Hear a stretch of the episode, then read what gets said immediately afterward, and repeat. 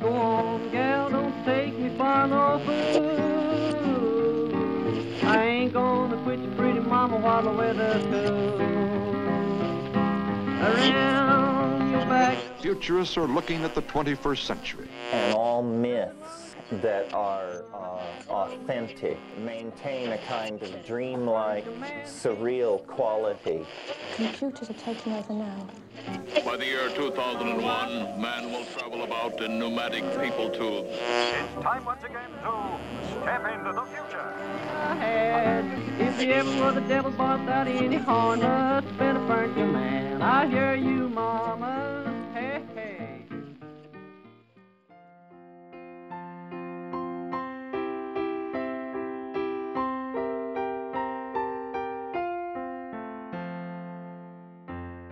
When I was a kid, we had a next door neighbor named Rachel.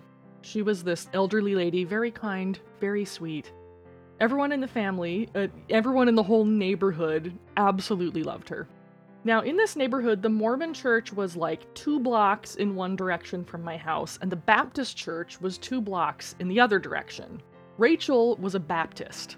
And I guess it pained her to see the neighbor kids going off each Sunday to the Mormon church because I don't know if you know this or not, but pretty much all other Christian denominations don't consider Mormons to be Christians, and Baptists feel, shall we say, especially strongly on that point.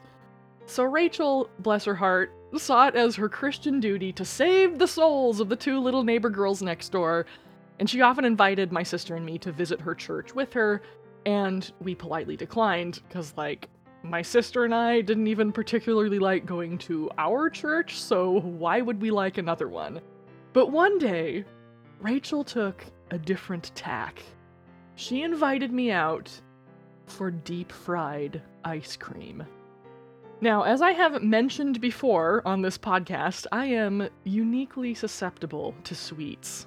If there's cake or cookies on offer, I will do the thing. I will patiently suffer any religious indignity if there are going to be bars and punch in the fellowship hall afterwards. So I instantly said yes to deep fried ice cream, which I'd never had the pleasure of sampling before, even though I knew Rachel was going to evangelize to me, and she did. she told me all about how fun her church was and how there is this great youth group. I think I was like 12 at the time. And she would love it if I'd go with her just one Sunday so I could see how great her church was. So I said yes. Yeah, sure. I'll go to your weird Baptist church because, you know, maybe there would be future helpings of deep fried ice cream in it for me. So the next Sunday, I attended church with Rachel. And I don't really remember anything about the service. I remember thinking it was weird that this church didn't do any kind of sacrament, since that's like a really big part of Mormon worship. But after the main service, it was time for Sunday school, just like at my own church. And I went down into this basement room with the youth group for our class. This poor, poor Sunday school teacher, she was a harried looking younger woman, like maybe in her late 20s. And I think she already had her hands full with a class full of preteens. And then this Mormon kid shows up. See, here's the thing about Mormonism as a religion it allows for a whole lot of things that certain other Christian denominations, uh, particularly very conservative, like Protestants, like Baptists, absolutely cannot tolerate.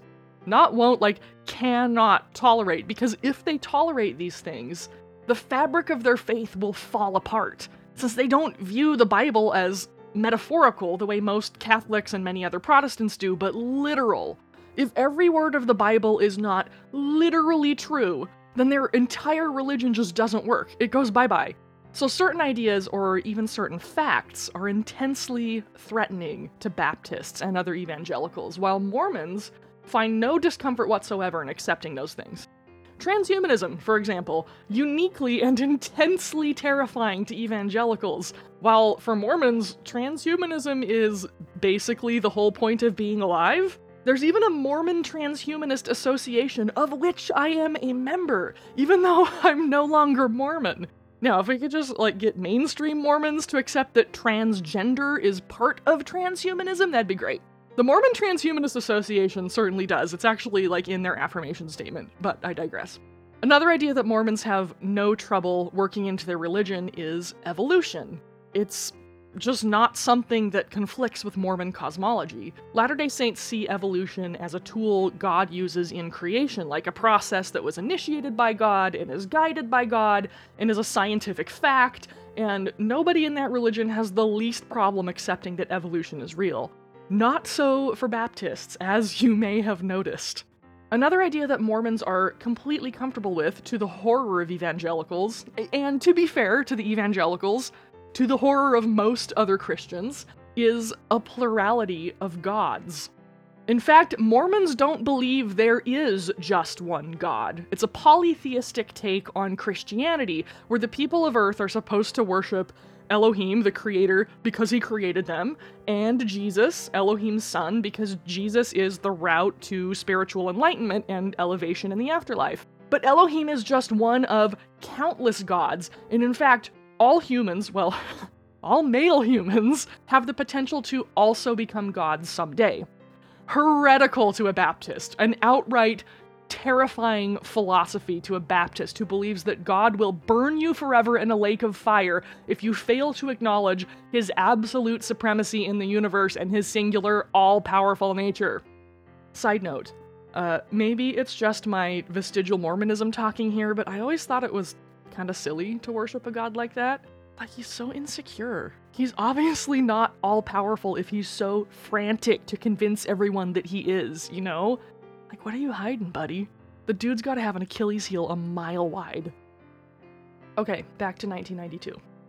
The Sunday school class that day was talking about evolution. And obviously, this being a Baptist church, the main thrust of the lesson was that evolution is totally, obviously, super duper fake because the Bible says God made everything and the Bible doesn't mention no evolution.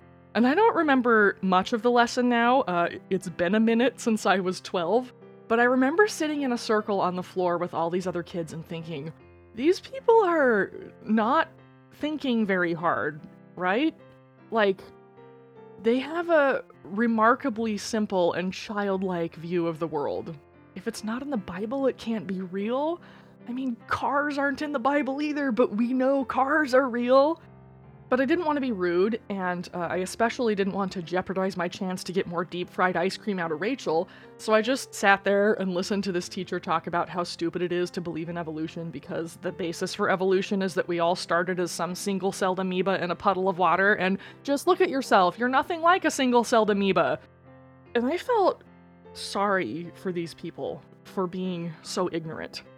And I had this honest to God spiritual moment where I felt like maybe God had put me in this situation for a reason, like it was kind of my duty to offer them a more enlightened way of looking at evolution so they could stop embarrassing themselves. But young as I was, I still sensed that I had to go about it in a way that left room for them to see the truth slowly, like at their own pace, right? So they didn't like suffer any trauma, I guess. so I waited for a lull in the teacher's tirade and I said, yeah, and anyway, even if we did evolve from single celled organisms in a puddle of water, who put the single celled organisms in the puddle in the first place? And everyone kind of froze and stared at me, and I could see that the teacher was struggling to figure out how to respond to this. And after a minute, she said, Right, I mean, we didn't evolve from amoebas because the Bible tells us how God made man, but what you said just proves that science is wrong. Because even if evolution were true, it had to start somehow, and how would it even start without God? And I don't know what happened then. Maybe uh, I just thought this was all so fucking dumb, and this way of looking at the world was too simplistic and childlike for me, a child. But at that point, for some reason, my sense of benevolence toward the Baptist just fell apart. I saw with this sudden bizarre clarity that they weren't going to take the gentle path I'd laid out for them. They wanted to cling to this absurdity of a literal Bible, even though we lived in a scientifically and technologically advanced world and it should have been abundantly clear, even to a 12 year old, that the Bible was allegorical and did not contain any literal truth. And I realized in that moment that I had the power to blow these people's minds so hard that they were never going to recover from it. and it might change the way some of them thought and lead them out of this cave into a brighter form of light. So I said, Yeah, the Bible says we were made in God's image. And if we had to be created and we were made like our God, then that just means that God also had to be made. So who made God? And who made the God who made God? And who made that God? And it just keeps going back into the birth of the universe. God, that poor Sunday school teacher. I remember how she just stared at me.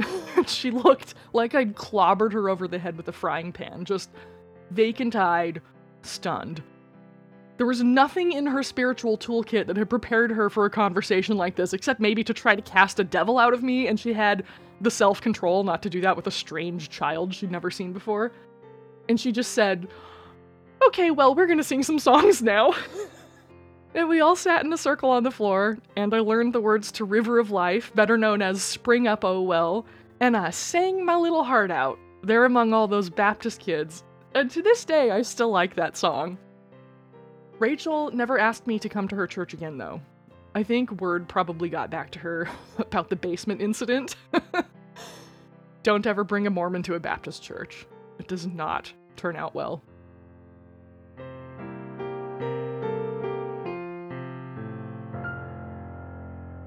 This is Future Saint of a New Era. I'm Libbie Grant.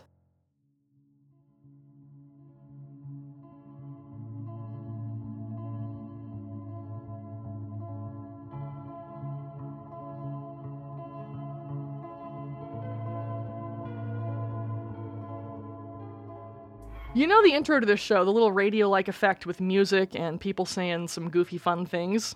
There's a guy who says this all myths that are uh, authentic maintain a kind of dreamlike, surreal quality.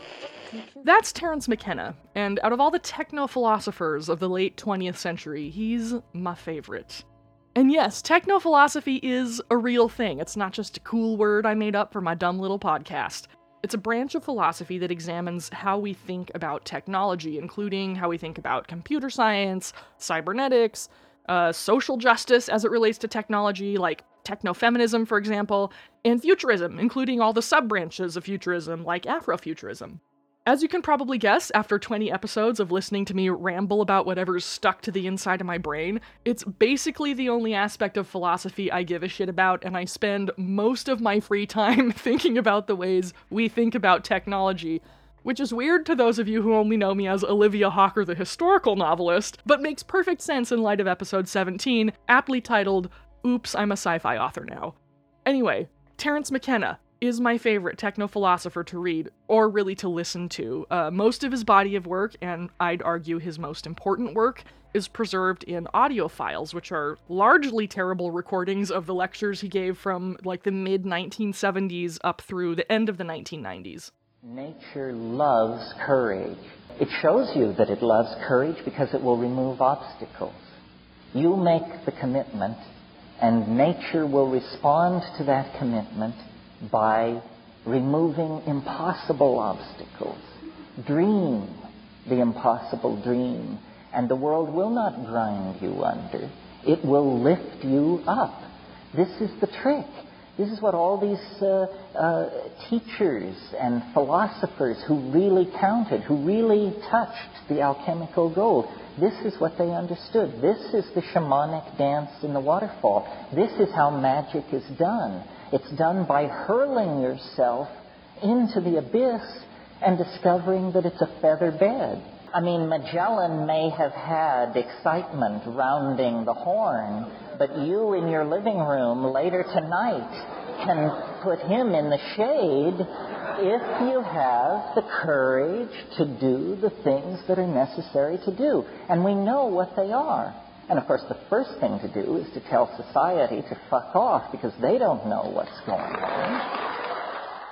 If you go to the Wikipedia page for Terence McKenna, you might be surprised to hear me call him a techno philosopher because Wikipedia calls him an ethnobotanist and a mystic.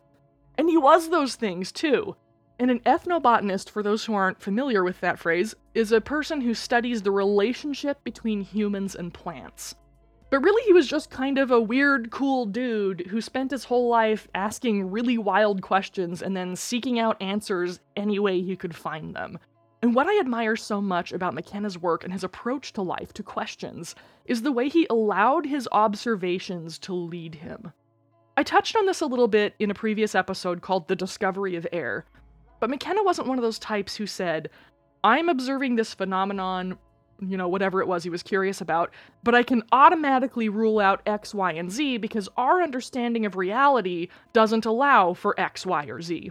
Instead, McKenna's approach was I'm observing this phenomenon and I don't care what our current understanding of reality says. This could be anything from ABC to XYZ, even if we don't have any scientific framework for how X, Y, or Z could possibly exist. My observations are what they are, and the observations themselves are a real phenomenon, even if there is no current armature in the existing model of reality to make these observations make sense. Hopefully, hopefully you follow that somewhat convoluted line of thought. And I think this is a much more honest and truthful way to approach reality, frankly. Though it is perhaps a, a less safe feeling and comfortable way to approach reality. Anyway, McKenna started out with like a sciency enough foundation. I mean, he was at UC Berkeley in the 1960s, so shit was a little wild there, famously, if fertile in terms of novel philosophies. But as the 20th century advanced, as technology advanced rapidly, McKenna transitioned from a more scientific approach to his work to what I can only describe as a kind of techno spirituality. He moved into psychological exploration of big, objective ideas. His wheelhouse became the exploration of consciousness and mind, and all the mysteries that lie within those topics.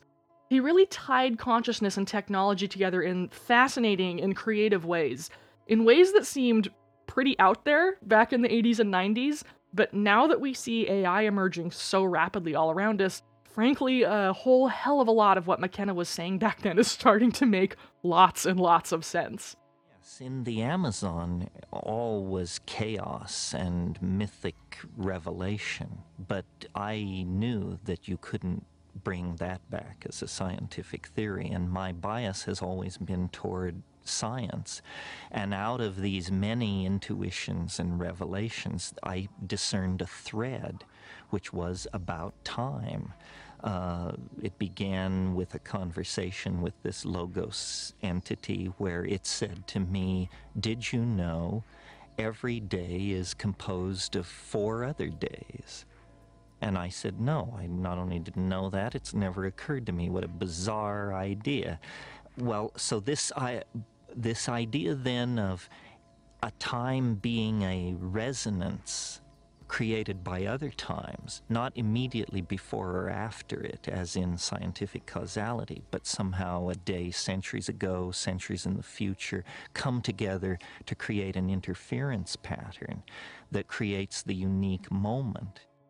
One of the things I'm most fascinated by in all of McKenna's philosophy was his concept of time wave zero. Now, McKenna fans already know what this is, and I'm going to try to explain it for the rest of you, like the Cliffs Notes version, in a way that hopefully makes sense to you. To understand time wave zero, first you have to understand novelty theory, which Wikipedia describes thusly, and the citations for this description of novelty theory are Bruce Alexandra and Johan Norman, both of whom, in 2009, published articles essentially mocking McKenna's philosophies, so keep that in mind as I read the following quote from Wikipedia.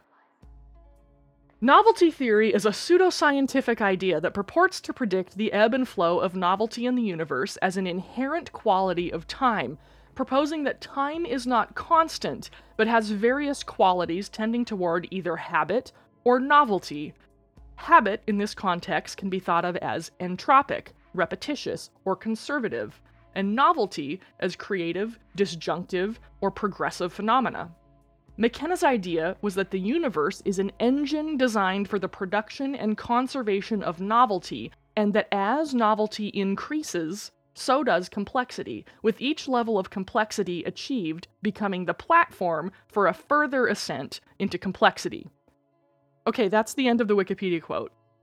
So, what's being described there is actually a geometry, a predictable and definable shape, if you will, to reality. At least, according to Terence McKenna's ideas about novelty theory, things get more complex and less uniform, less the same, the further things run along the axis of time. And what he's really proposing here is that time is, in essence, a measurement of points of relative novelty. And also, crucially, that both time and complexity have a fractal quality to them. Remember, that description said that as novelty increases, so does complexity, with each level of complexity becoming the launch pad for yet another ascent into more novelty, more complexity. So each of these levels of novelty that launches a whole new pathway of its own complexities is a reflection of its past, the track of novelty that spawned it, and it's also a reflection of its own future. So, this fractal structure of ever complexifying reality holds definite patterns. You can see echoes of the past in the present, for example. And in recent years, we've all become uncomfortably familiar with the saying, which is often falsely attributed to Mark Twain, that history doesn't repeat itself, but it often rhymes. Those words actually originated with the psychoanalyst Theodor Reik in his 1965 book, The Unreachables. But the point holds, regardless of who said it. We've all observed that historic events don't repeat themselves in exact detail, but the same distinct patterns of general events do replay. For example, unfortunately, we're currently in the midst of rising fascism, which is uncomfortably similar in remarkable ways to the rise of fascism that occurred after World War I and the Great Depression, complete with rapidly booming anti Semitism. Isn't that fun? The exact details aren't the same, but the broad strokes are. Terence McKenna noticed that too the tendency for broad strokes to repeat in very clear and obvious ways, even if the specific details were changed. And he began to wonder whether there was actually some pattern to time that could be observed and empirically tested. Maybe that was what time actually was in a physical sense. I mean, in the sense of the science of physics. Is time this fractal structure that doesn't flow linearly as our limited human senses tell us it does, but rather circles around and around in these fractal expressions of its larger self? So let me try out a metaphor on you, which I think makes much more clear uh, what's going on here. Visualize for a moment sand dunes and notice when you look at these sand dunes in your mind that they look like wind. Sand dunes look like wind in some sense. Wind is a pressure variant phenomena that fluctuates over time. In a way, the sand grains moved about by the wind are like a lower dimensional slice of the wind itself. And from photographic analysis of dunes, you can calculate the speed and duration of the wind that made them. So the dune is a lower dimensional slice of time, of the wind ebbing and flowing that made it. Well, now let's change the metaphor a little bit. Instead of grains of sand, let's think of genes. Instead of a windstorm, Let's think of a billion years of evolution. It moves the genes around in a pattern which is a lower dimensional slice of the force which created the situation. In other words, on every living organism, there is the imprint of the higher dimensional force which made it. Now, somebody could say, well, that's God. Well, but in a scientific context, we don't speak like that. But whatever it is that made blind matter into whales, squirrels, and human beings, it left its calling card inside each human being, each squirrel, each whale. That's the DNA. Well, the DNA codons are based on a system of 64 exactly like the I Ching. 64 situations are all the possible potential situations there are. Out of 64 subtypes of time, you can create everything from the coronation of Queen Mary to the resignation of Madonna. So, really, what the I Ching is, is not a book of Chinese mysticism. It's a book of uh, molecular dynamics that sees through biology to the physics that allowed biology to come into existence.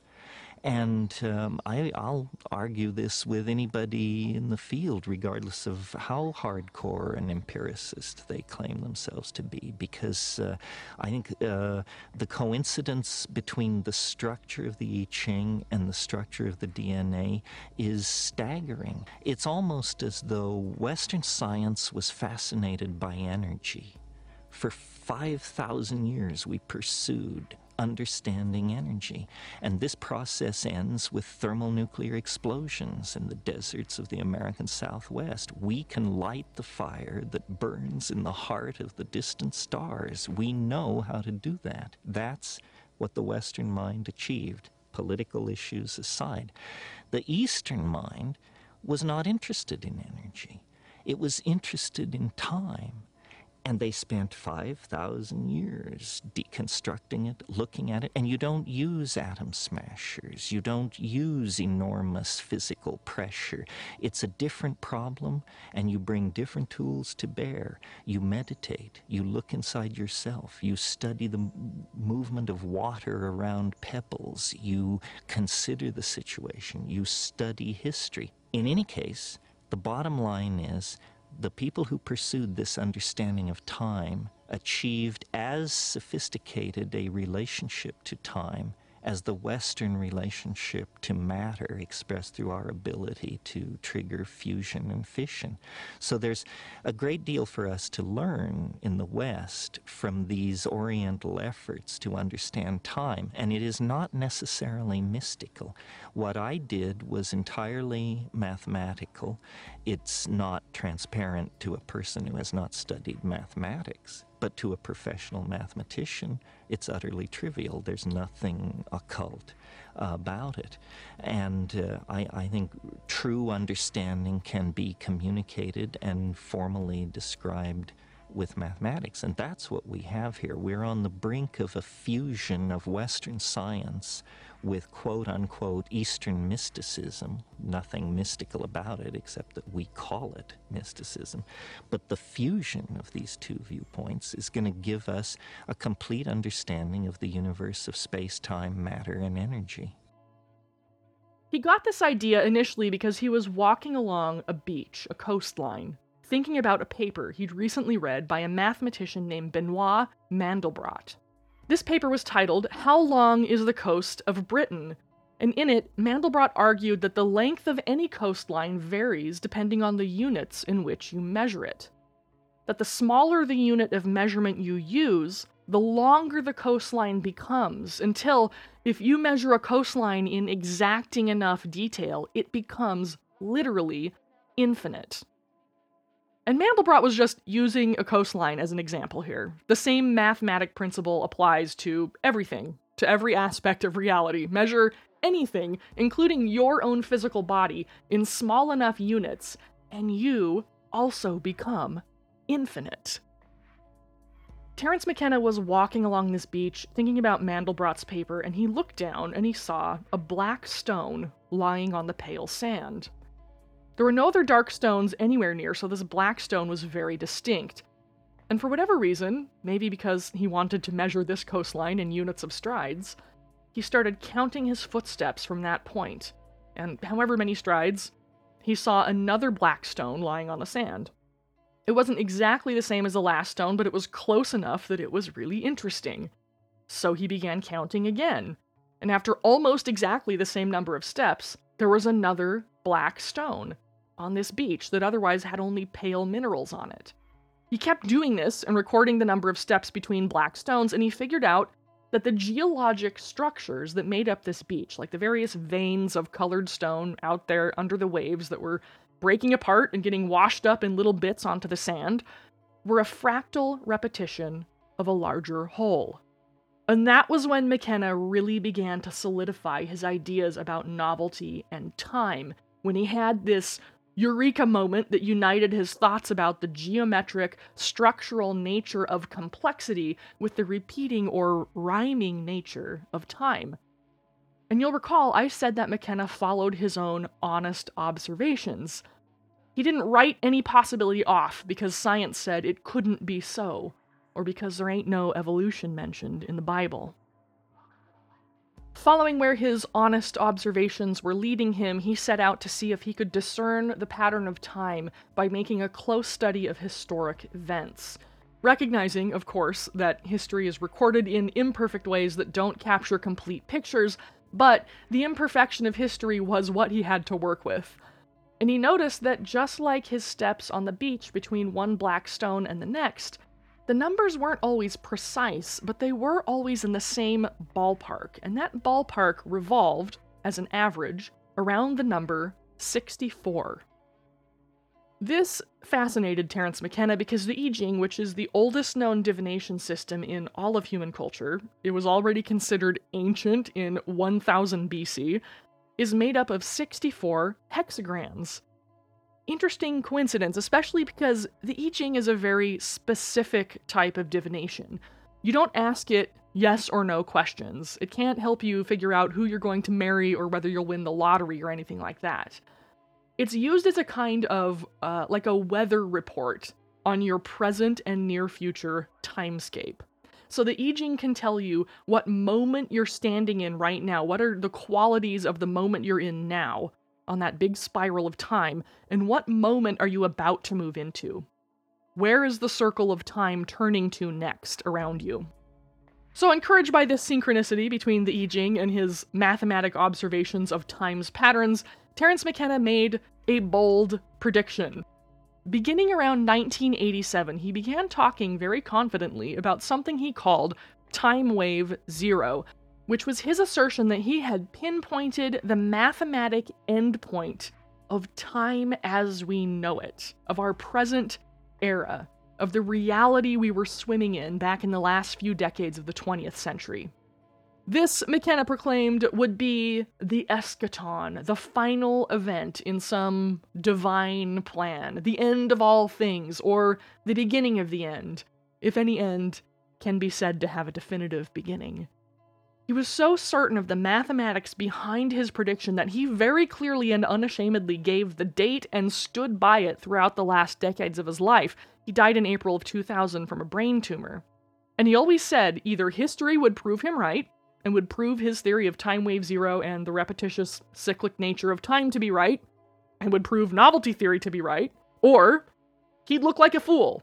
And either way, he was fine with it but he'd seen enough solid math repeating on this very predictable cycle of the number 64 that he felt utterly confident in proclaiming that the eschaton would occur on December 21st, 2012.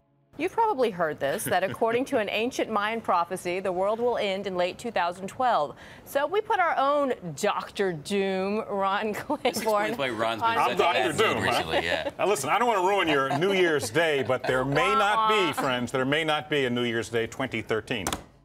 Now, my listeners who are old enough to remember the 90s instantly cringed and died inside because back in the 90s and the early 2000s, you couldn't swing a dead cat without hitting some idiot who was losing their fucking mind over that date and what was inaccurately referred to as the Mayan calendar. See, back in the early 90s, which you'll notice was after McKenna made his prediction for Time Wave Zero, word got out from the relatively closed community of archaeology that the Mesoamerican long count calendar ended on December 21st, 2012. And while all that meant to the Mesoamerican cultures that used this calendar was that it was the end of one cycle of time and the beginning of another, kind of like how you go buy a new day planner every December for the coming year.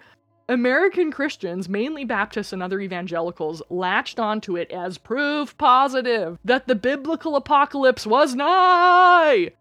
I mean, God only knows why American Christianity thought that a culture that wanted nothing to do with their religion would be in the business of predicting their personal eschaton, but you know, that's American Christianity for you. They think literally everything is about them. After Mayan apocalypse hysteria began sweeping the culture in the 90s, Terence McKenna, of course, remarked on how interesting it was that apparently both he and the ancient astronomers who devised the Mesoamerican long count calendar had evidently sussed out the same patterns lurking inside our illusion of linear time. He felt it was more to support his assertions about time wave zero, and it made him more confident that when 2012 came, he'd be proven correct.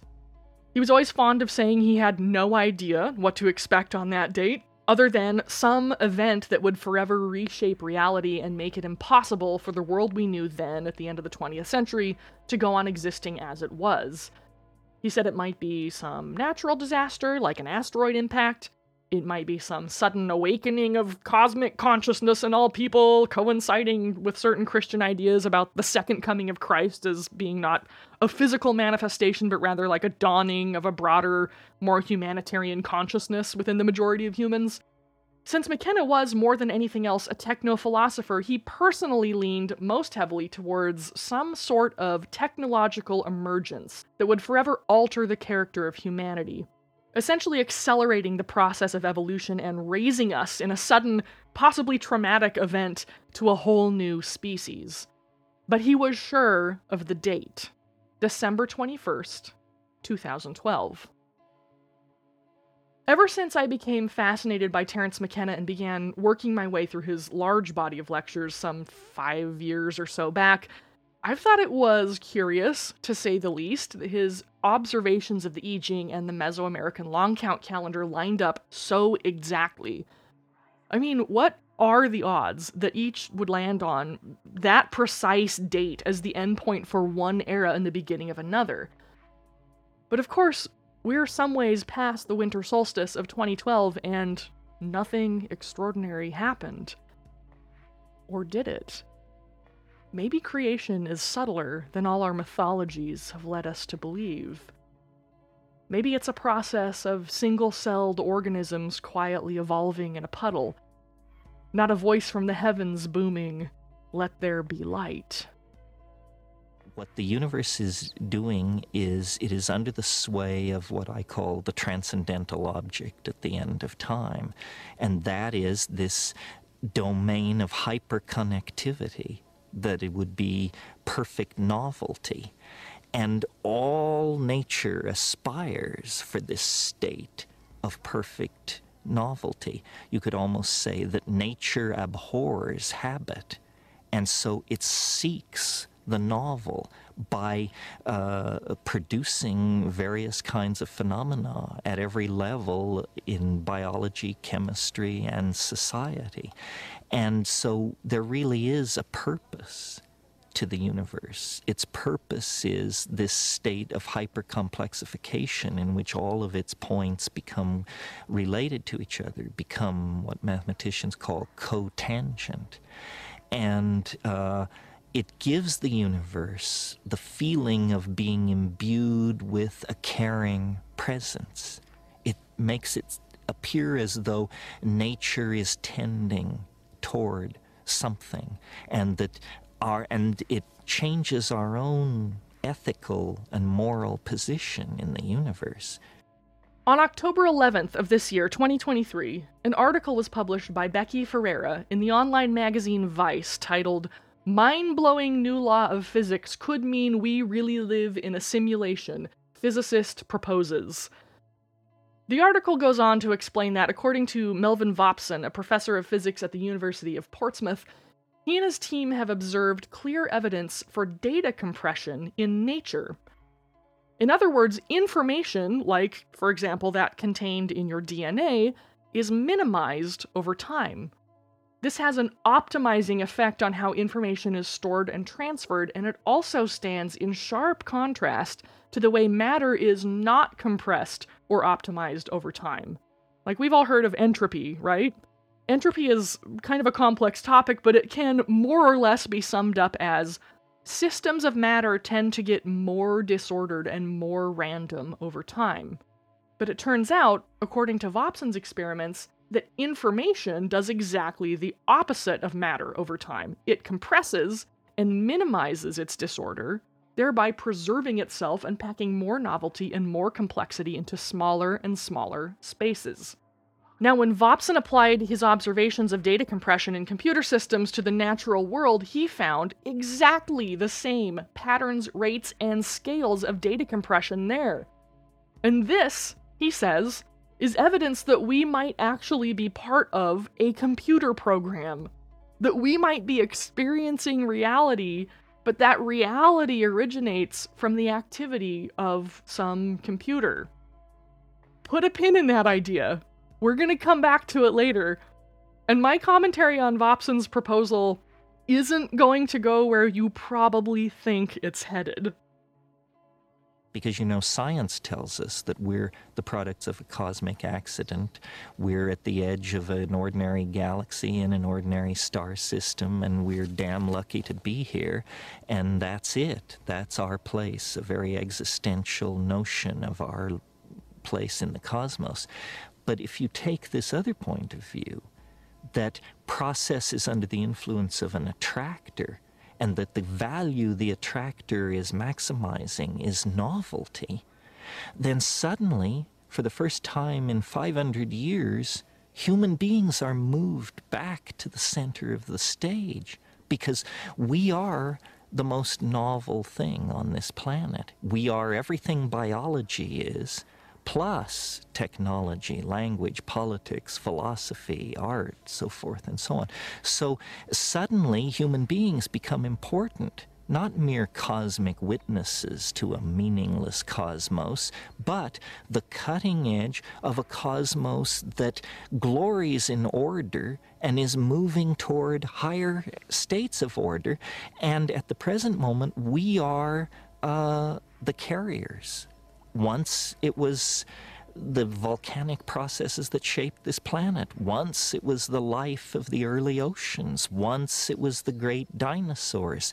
But today, humanity represents the cutting edge of complexity and, uh, and uh, this process of moving toward complexification. So it, without invoking God or any sort of uh, uh myth, you give meaning to human life. What is man's purpose? To advance and preserve novelty. You know, this is an ethical position. It means you don't replace rainforests with pastures.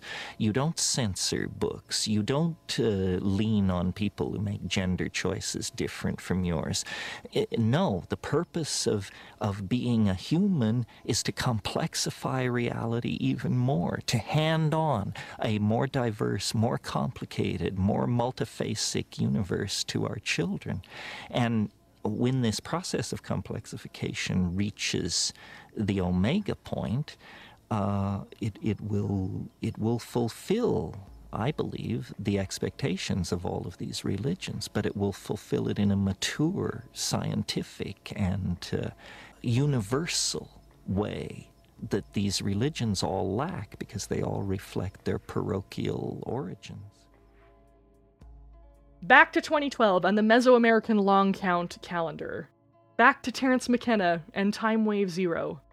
Back to the dawn of a new era. As I said before, I've been fascinated with Time Wave Zero for years now. I always wondered whether McKenna's mathematical prediction might have been true after all, but while we were taking the lead of the Baptists and, I must confess, the Mormons, and looking out for some big, splashy, eschatological apocalypse that would involve all the metal shit from the book of Revelation, like fire falling from the sky, and a seven headed beast rising from the sea, and swarms of locusts with human faces, and Jesus riding a white horse, and when he opens his mouth, a flaming sword shoots out.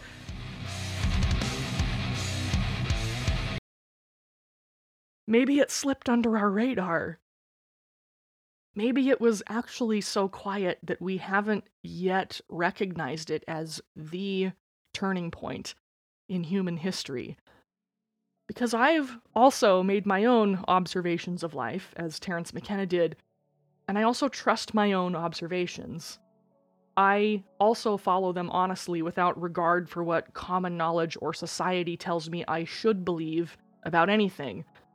That's one of the secrets to my writing style, I think, the fact that I write honestly about what I truly observe of human nature and of life in general, without paying any homage to the platitudes and tropes we're supposed to use and believe in.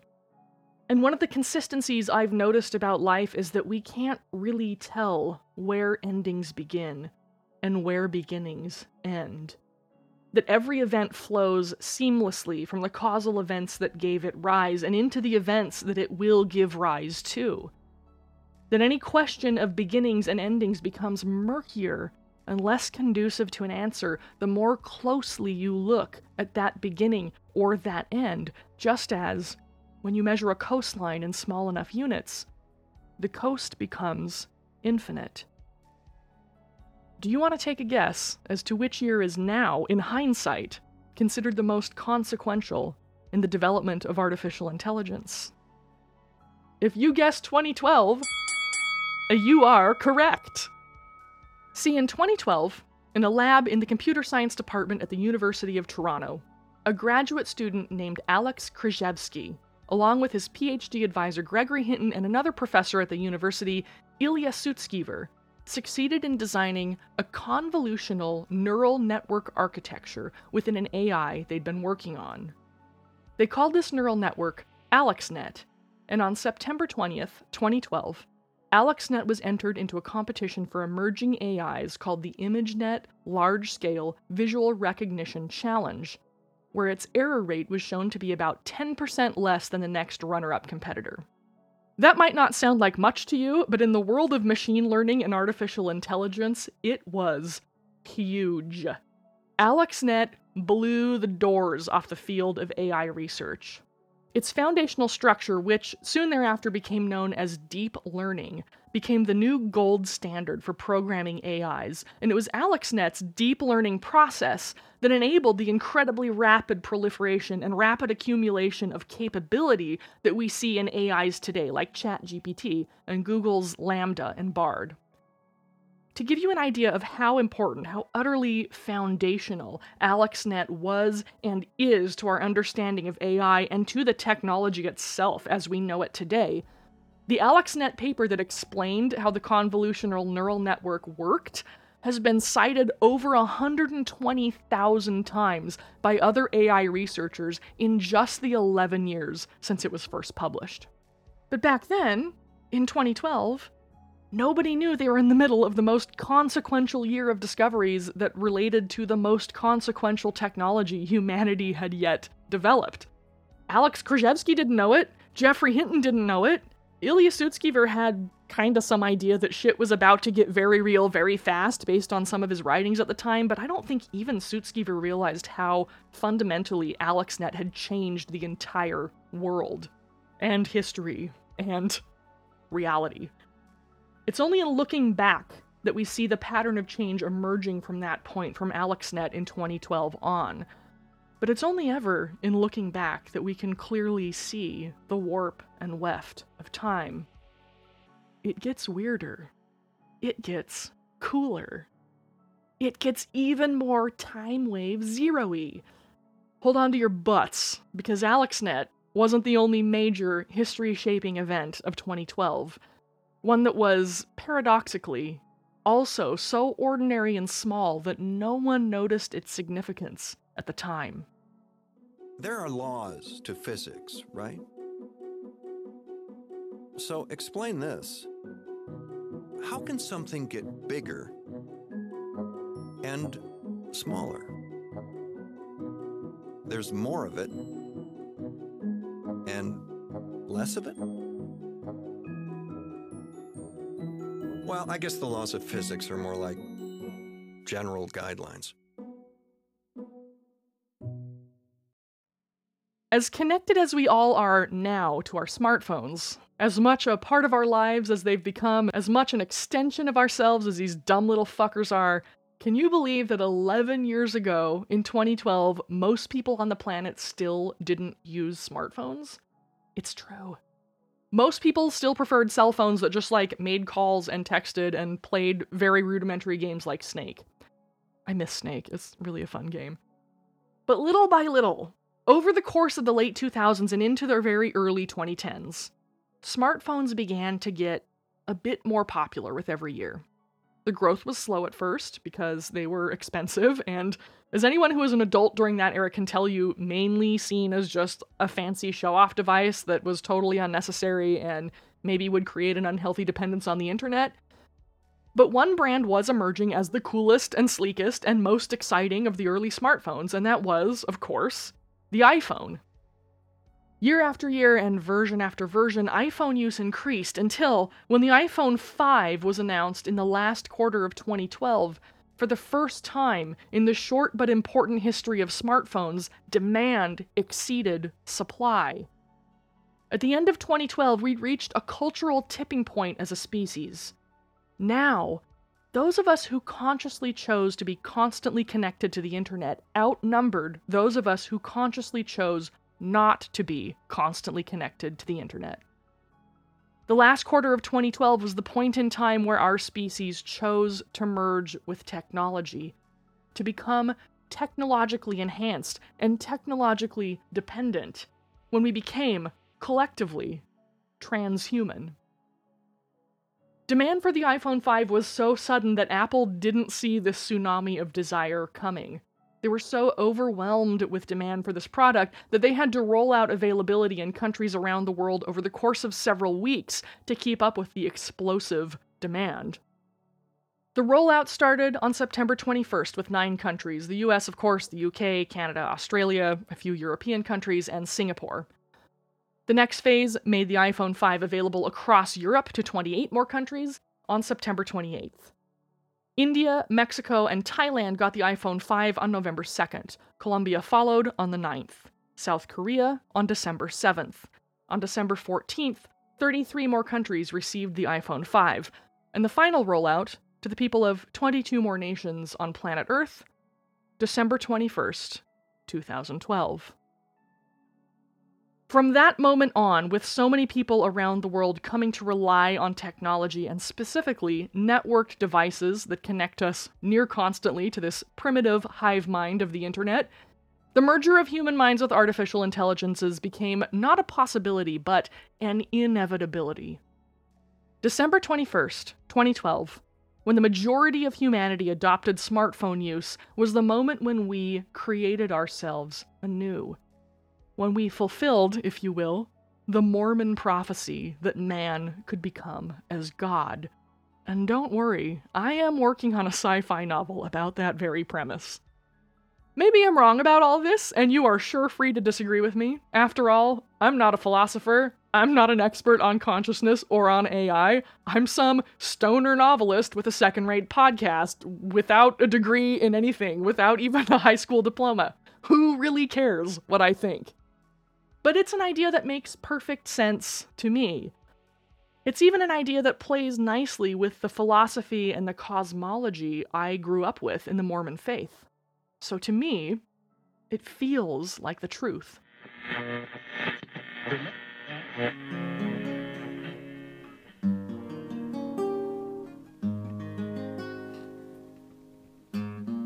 I got a river of life flowing me a lame to walk and the blind to see. Opens prison doors, sets the captives free. I got a river of life flowing out of me. Spring up, oh well, within my soul. Spring up, oh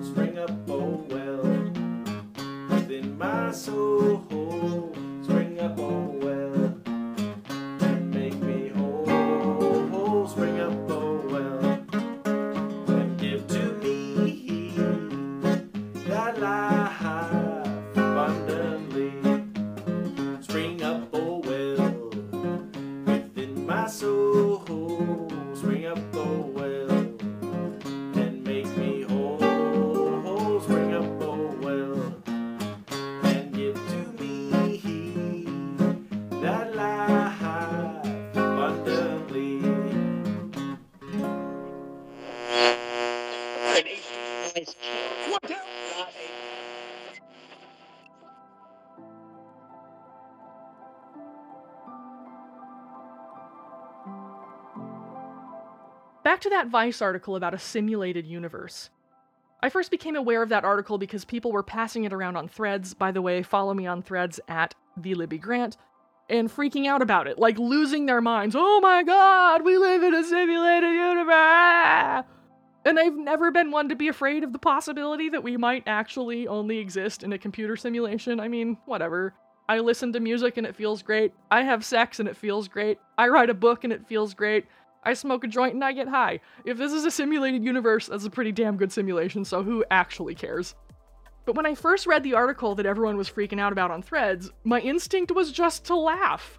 I actually found it funny that Professor Vopson was assuming that because he was regularly and empirically observing data compression in nature, therefore we must be living in a computer program? Rather than drawing what to me, admittedly uneducated as I am, is a more obvious conclusion that compression is just what information does inside universes. We see data compression in computer systems, therefore, anything that exhibits data compression must be a computer system, is actually a logical fallacy.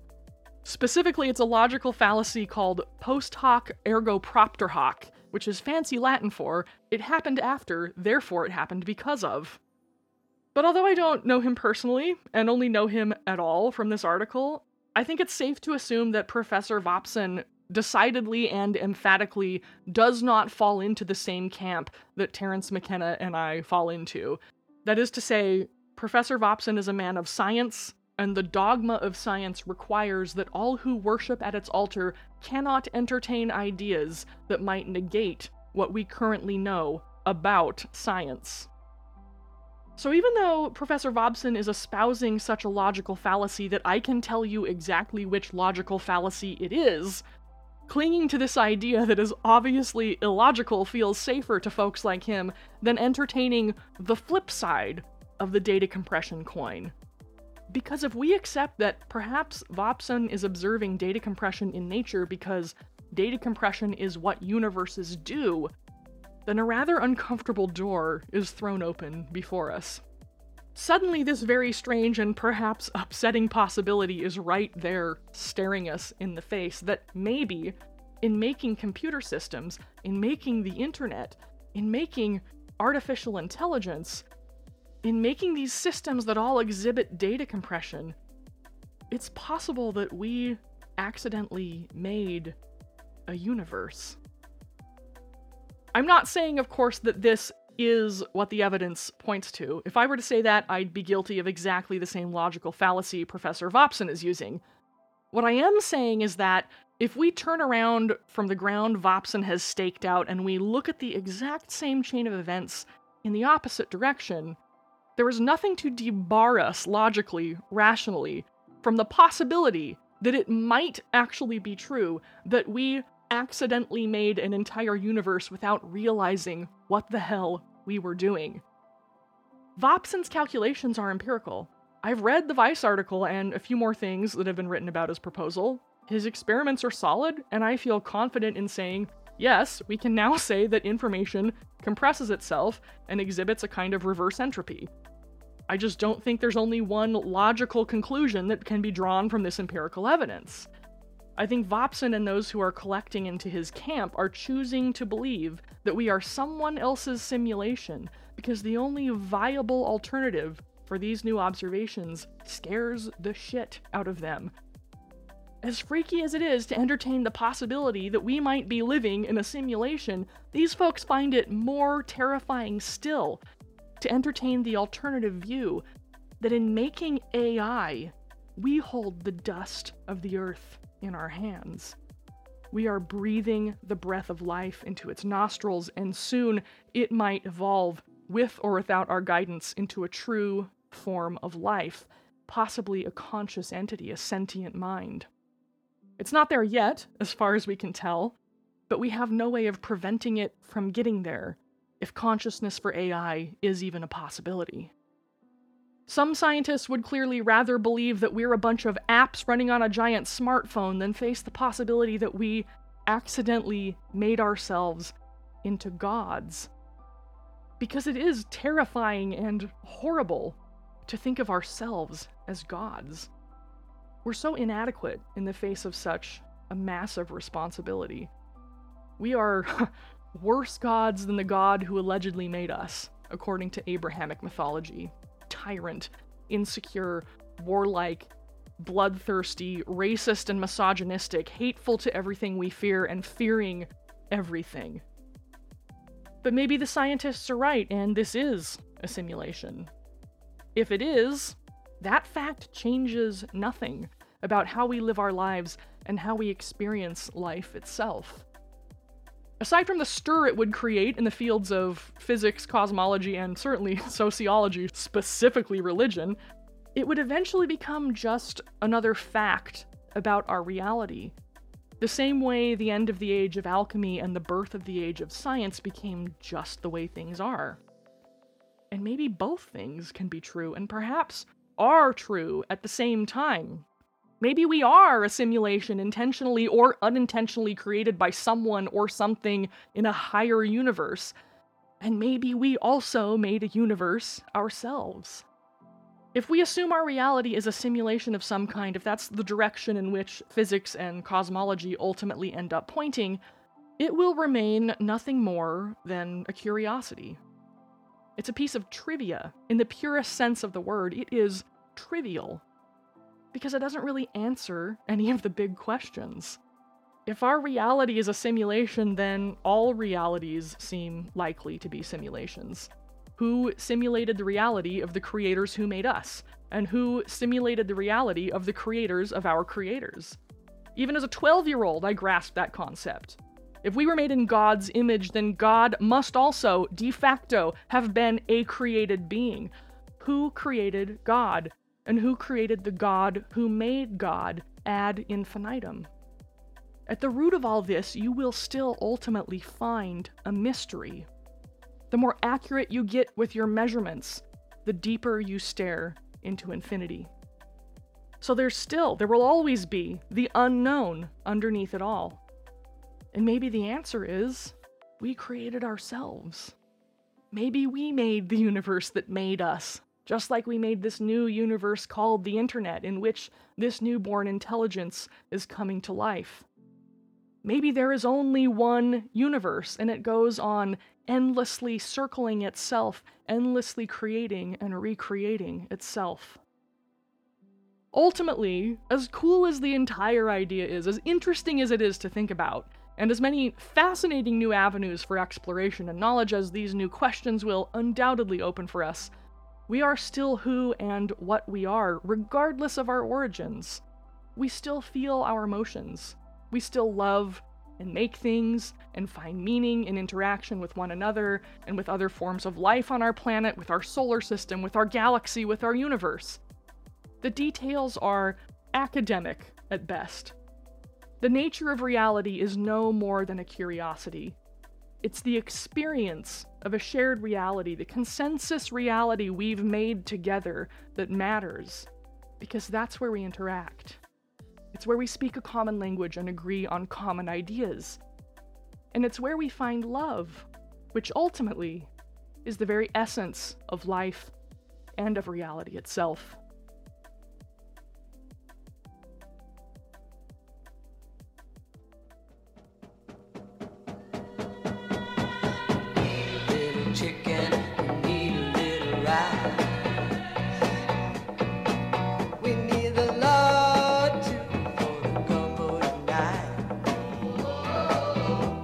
For this week. Thanks for tuning in, and I'll be back on November 22nd with a fresh new episode. If you've been enjoying the show, please subscribe on your favorite podcatcher, and if you listen on Apple Podcasts app, please take a minute to rate and review, since that throws the algorithms eeging and helps me find more curious weirdos like you. I would love to see this podcast continue to grow, so if you've been enjoying Future Saint of a New Era, tell a friend! Nothing helps creators find their audience quite like recommendations from one person to another, and I would love it if you'd do me a solid and spread the word. The musical interlude was River of Life, written by Betty Pulkingham and Louis Casebolt, performed by Todd B. Additional music included Jesus Wants Me for a Sunbeam, performed by Connect Media, Fireflies by Musio Jod, Torn Flesh by Karl Casey at White Bat Audio, Lights of Elysium by Arrowhead, and Universe by Saphiros. Sound collage components came from the following YouTube channels ABC News, McKenna Country Culture, Mapping Minds, Evasius, and Apple Funds. Outro music is Run in the Mardi Gras by Boko, used with permission of Big Crown Records. For more information about this podcast, including socials and ways to contact me, visit futuresaintpod.com. I'm Libbie Grant, and until next time, do good magic and make good worlds.